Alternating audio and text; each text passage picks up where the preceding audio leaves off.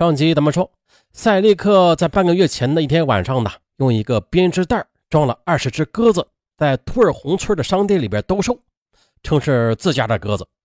但是民警知道，他家里根本就没有养鸽子。那身高一米七，穿黑色衣服。二零零六年的春节，又曾相似的钱箱被盗，还有事发时当晚的时间。这所有的疑点似乎都是集中到了一个点上。嗯，犯罪嫌疑人似乎在慢慢的清晰现形了。但是破案是需要证据的啊，于是侦查人员便对赛利克展开了调查。可遗憾的是，调查结果就是，赛利克当天晚上离开王学光的商店之后，就到了歌舞厅去喝啤酒去了，一直和朋友在一起。次日凌晨三点这才回家呢。啊，和赛利克在一起的其他四个人，只有一个穆拉提别克没有找到，其他三个人同样没有作案时间。而这时，提供线索的王学光这时却给专案组开了一个不大不小的玩笑。就是当侦查员们再次的向他了解赛利克等五人时，他却说：“哎呦，这日子他可能记错了啊，那天应该是十二月十四日。”哎呀，无奈的侦查员只好放弃。再说那边，同时呢，负责到北屯幺八三团调查海拉提线索的机动组也汇报情况称，这海拉提只是到幺八三团去探望亲戚。当天晚上也没有作案时间，并且啊，根据刘红平证实了，海拉提他熟悉当晚买烟的不是他，线索几乎是同时的中断了。而也正当侦查人员的信心受挫的时候，富蕴县公安局局长陈显庆来了。同志们，专案组有没有困难呢？车，好，带灯牌两辆，数码相机、警力。好，调。阿勒泰地区公安局的刑侦专家来了，现场勘查、分析、探讨。富蕴县公安局边防大队大队长王瑞荣来了，给专案组带来了慰问品啊，还为他们鼓劲儿、打气儿。于是，这思索的烟雾再次的弥漫在派出所会议室里。又经过反复的研究讨论，专案组又重新的调整侦查策略。二十一人共分八个走访组、一个技术组和一个机动组。走访组每组带一部数码相机，由派出所各责任区的民警带一名刑警，对土尔洪乡开展地毯式的排查。凡是年龄十八到四十岁的哈族男性嘛，全部都要求拍照、摁指纹，以供被害人王红平辨认和技术鉴定。并且还要从时间呢，还有最近不正常的消费啊，可疑的表情和外围调查去查找线索，而技术组则负责将图尔洪派出所的所有人口信息记录带到了县医院，让当事人刘红平逐个的去辨认，而机动组继续的对图尔洪村和团结商店附近进行调查，同时负责接收走访组的信息。终于是到了十二月二十一日上午，案情有了重大的进展。当刘红平辨认到一千五百多人的时候，将目标定格在了努尔别克身上。哎，对，就是他。刘红平的坚定让侦查员看到了希望，立刻呢就去查找努尔别克。可这一调查才发现呢。这时的努尔别克却远在靠近富康市、距离派出所三百多公里的南戈壁。专案组配置优势警力，直扑南戈壁。而这边对努尔别克的外围调查也同时展开了。专案组成员人手一份努尔别克的照片，在图尔洪辖区开展拉网式的调查。二十一日晚，案情分析会上，关于努尔别克的情况搜集了二十多条。但是，嗯，却反映出此人老实本分啊，也从来没有被人发现过什么劣迹。但是最为关键的就是，没有人可以确定在案发前后这几天见过他。终于呢，二十二日下午，努尔别克在南戈壁被找到了。经证实，他从十月份起就没有离开过南戈壁。当刘红平见到他的第一眼，就说：“哎呀，这和照片上差的也太远了，根本就不是这个人。”好啊，认错了。二十三日上午，专案组再次分析：啊，这犯罪嫌疑人在作案之后的，由于铁皮箱不易藏匿，由此他一般是不敢将它带回家的，肯定是丢在某处的，而这。很有可能就是他逃跑的方向。当日呢教导员唐志军便联系上了呃图尔洪乡电视台，发布了电视讲话，要求每晚的黄金时间滚动播出，发动群众寻找重要的涉案物品，就是装钱的铁皮箱。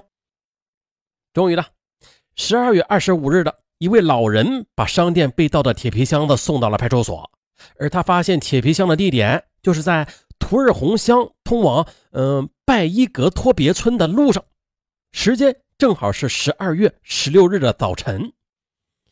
啊，就这样的信心，那是又回到了专案组。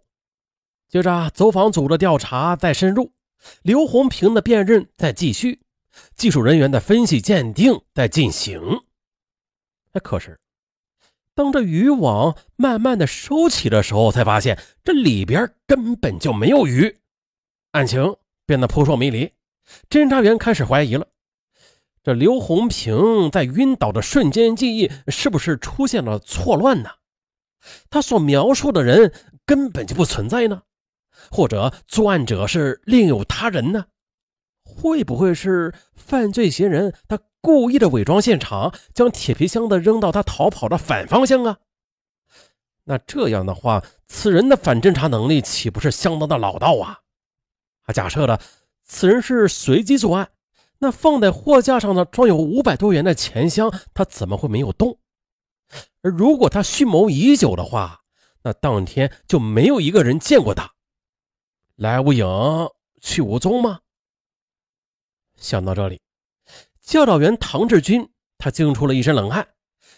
哎呦，这个人肯定。已经是进入侦查人员的视线了，并且是交过手了，成了漏网之鱼。日历很快的翻到二零零六年十二月三十一日，新的一年即将到来。可巧合的是，这天也是穆斯林群众的传统节日——古尔邦节。那专案组的成员虽然大部分都是哈萨克族吧，但是没有一个提出要休息的。因为谁都知道，这种案件容不得一丝的松懈。随着时间的推移，证据一点一滴的消失，形势那是越加的对破案不利了。而就在侦破工作陷入僵局的时候，一个大胆的想法闪过了唐志军的脑海：那何不改往为瓮，以静制动呢？啊，借古尔邦节之机，让侦查员嗯暂停排查走访。撤离派出所，变名为案，也就是给犯罪嫌疑人造成我们已经终止调查的假象了，还让犯罪嫌疑人放松警惕。同时，专案组在各商业网点和舞厅又做布控。原因很简单，因为凭经验，犯罪嫌疑人在得到不义之财之后的，啊多的都会急不可耐的去挥霍享受。这个建议便得到了专案组成员的一致赞成。哎，果然功夫不负有心人，收获的时间终于到来了。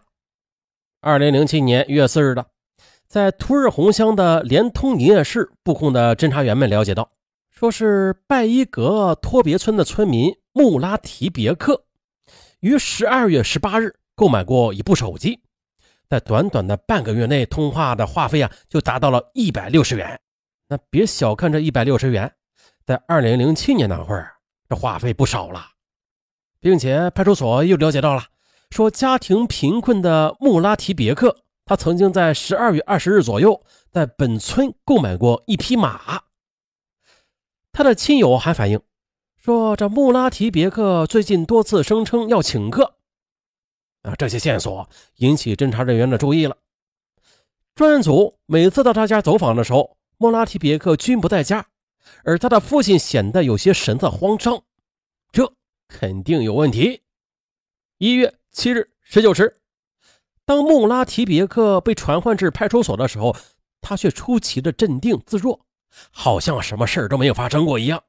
不过嘛，要想人不知，除非己莫为。这时的受害人刘红平已经伤愈出院了。当他看到穆拉提别克时，一口就认定了是他，就是他。那天晚上最后一个来买烟的就是他。但是穆拉提别克他却不承认。八日上午的。专案组对穆拉提别克的父亲包扎泰的询问也是有了结果。这包扎泰交代呀，十二月十八日的儿子曾经给他六千元钱，称是夏天在山上挖宝石挣的。而侦查员第一次到他家走访的时候，他已经明白了，这幺二幺五抢劫案就是自己儿子所为的。他好几次曾经准备投案自首的，但是为了儿子，他最终。是放弃了，而根据包扎泰的交代，专案组对穆拉提别克的家也是进行了全面的搜查。终于了，在齐家的牛圈里，当场便搜出了埋在草堆里的六千元的现金。在铁的证据面前的苦撑了二十一天的穆拉提别克精神防线终于是彻底的崩溃了。终于的，在八日下午彻底的交代了犯罪事实。案情终于的是大白于天下了。根据犯罪嫌疑人穆拉提别克的供述，说，二零零六年十二月十五日二十一时三十分，他与本村的青年赛利克啊等四人呢，在王学光商店喝酒之后的，又独自在街上闲逛。当行至图尔洪乡联通公司门口时，哎，他想到这刘红平家很有钱，因为。在零六年八月的一天，他给团结商店卸货的时候，看到装有大额现金的钱箱子就放到柜台内，由此便萌生了抢劫的念头。他先是在联通公司营业厅路口的一个电线杆处捡起一块鹅卵石，径直的来到了团结商店。此时刘红平正准备锁门呢，他谎称要买烟。趁着刘红平转身回柜台时，用石头猛击刘红平的头部。刘红平也是应声倒地。看他晕倒之后的，便迅速的又翻到柜台里，将装有一万零二百一十五元的现金的钱箱就抢走了。随后又沿着商店的西侧的巷道迅速的逃离现场。最后行至图尔洪乡拜伊格托别村的北侧的便道的时候，将钱箱子里的钱与塑料罐拿出。将钱箱给丢弃了。回到家之后的，又将塑料罐里的钱拿出来，在其住房的炉膛内又将塑料罐给烧毁了，并且将现金藏在牛圈里。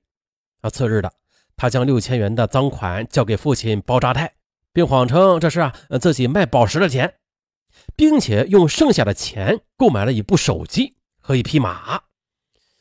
那么当时这拜伊格托别村是走访的重点呐。那这穆拉提别克他为何能一次又一次的躲过侦查员的视线呢？这事儿啊，还得从调查赛利克等五个人时那时说起。当时，侦查人员把与赛利克当天晚上一起喝酒的五个人作为重点的调查对象。大家还记得不？当时是有五个人，其他四个人被逐一的排除了。可是呢，正当民警准备调查穆拉提别克的时候，这提供线索的那个人却说啊。这五个人在商店喝酒的时间是十二月十四日，啊，这时间没有对上。那由此呢，侦查人员便以没有作案时间，放弃了对穆拉提别克的追问，从而便使得这一重大线索被搁置，让他侥幸漏网了。或许是这样的吧，这成功的果实它注定不会被轻易的去摘取，啊，你得费点力。于是，在此案的侦破中，按照民警历时二十一天。动用警车五辆，使用二百余次，行驶里程达五千余公里，出动警力更是三百五十余人次，走访群众三千四百四十三户，近一点六万人，终于的把这图尔洪乡每个人都走访到了，最终啊，把这个犯罪嫌疑人给揪了出来。那犯罪嫌疑人穆拉提别克其父亲包扎泰分别因为涉嫌抢劫罪。包庇窝藏罪，被依法刑事拘留。这案子到这就结束了。大家听完此案，心里最最最最感慨的是是什么方面呢？大家不妨留个言，看看大家感慨的和上文感慨的一不一样。来提个醒儿，呃，还是算了，不提了，大家自行感慨。好，下期见，拜拜。